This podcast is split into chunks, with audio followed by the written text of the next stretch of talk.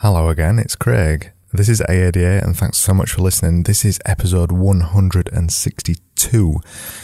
And today I'm talking about, well, doing things that you're rubbish at.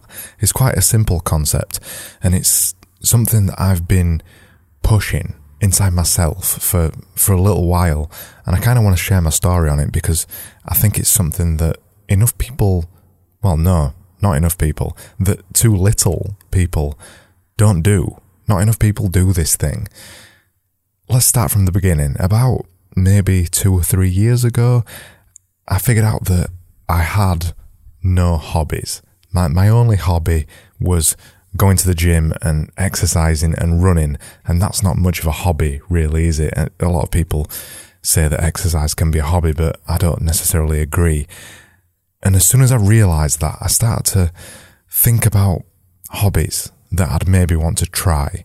And way back then, I tried a couple of things. The first thing I tried was playing guitar, which I, was absolutely terrible at. Seriously, I was absolutely rubbish at it.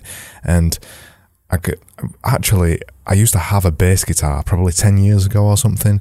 And I used to really enjoy playing bass guitar. And then when I got an actual guitar, an electric guitar, I also bought, um, the video game to go along with it. The name of it's completely gone out of my head at the worst possible time. No, it's gone. Can't remember it at all.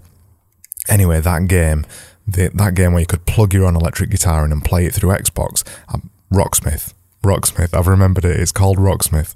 Yeah, so I bought Rocksmith and uh, plugged my guitar in and actually tried playing my guitar through my Xbox as well. And I, I was just so bad at it. So, so bad at it.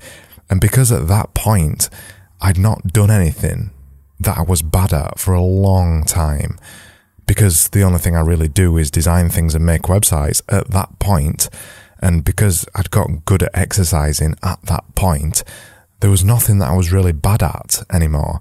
And this is the thing that I want to talk about today.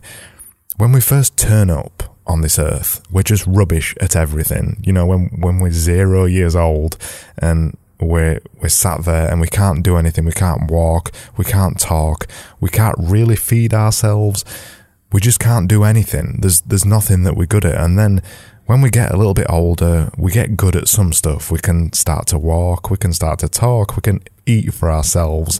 We can walk around and hold conversations and all that kind of stuff. And then when we get a little bit older than that, we get good at quite a few things and we get used to that feeling. So when we start to get to 16 and 20, we've usually figured out what we're good at.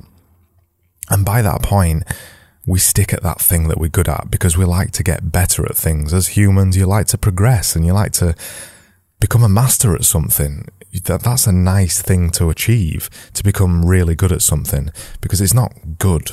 It's not a nice feeling being rubbish at everything all the time. So we, we kind of, we figure out what we're good at and then we just keep pursuing that same thing. For me, it was design and making websites. And I figured out that I was good at making websites or I became good at making websites and I was good at design and I became good at design. And along the way, you kind of get to a point where you don't really like feeling inadequate at something anymore because you forget what that feels like. You get so good at something that you kind of forget being bad at it. I can't, for example, with design, I can't think of myself as not knowing design anymore. I can't think of myself as making a bad design. Obviously, I, I make bad design stuff all the time still, but I don't make stupid mistakes. And I can't imagine myself never knowing what to do with the design anymore. It comes so naturally. And writing websites as well, it comes so naturally. I can just pick up a computer, pick up a text editor, and just start writing a website, it comes so naturally. Just like driving a car comes so naturally because I've been doing it for so long. And we get used to those feelings and we get used to feeling that nice, warm feeling that we're good at something. And we don't have to push ourselves beyond that because we get to a point where those skills are all we need in life, really. You don't have to push yourself out of your comfort zone. But I wanted to. I wanted to push myself out of my comfort zone. So I tried two things. And one of the things I talk about all the time, in fact, it's three things really. One of the things I talk about all the time is where I do these challenges. I do things where I do a thing a day for 365 days.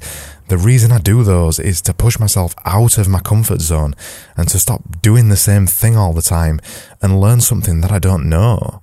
That's the whole reason for me doing it. And also reminding myself that I'm inadequate. Reminding them, reminding myself that I'm rubbish at something. That's a really powerful thing to keep reminding yourself of. It keeps you humble. It keeps you honest. It reminds you that you're not perfect at everything because it's so easy to sit in your little bubble because you're a good designer or because you're a good web developer or because you're a good lawyer or an accountant. You can sit in your high and mighty little bubble and forget that you're rubbish at things. And the automatic thing for people to do when they're rubbish at something is to stop or never start. And that's also why I decided to take up podcasting because I was rubbish at it. I'd never done it. And when I started it, I was rubbish at it and I stuck at it. And then eventually you get better at it, which is why I also started jujitsu last year. Right now, I'm not actively training jujitsu because I haven't got the time. Because when I changed my podcast to 80, from episode 80 to episode 150, it took me so much time to do my podcast. I didn't have time to do jujitsu, put my teeth back in.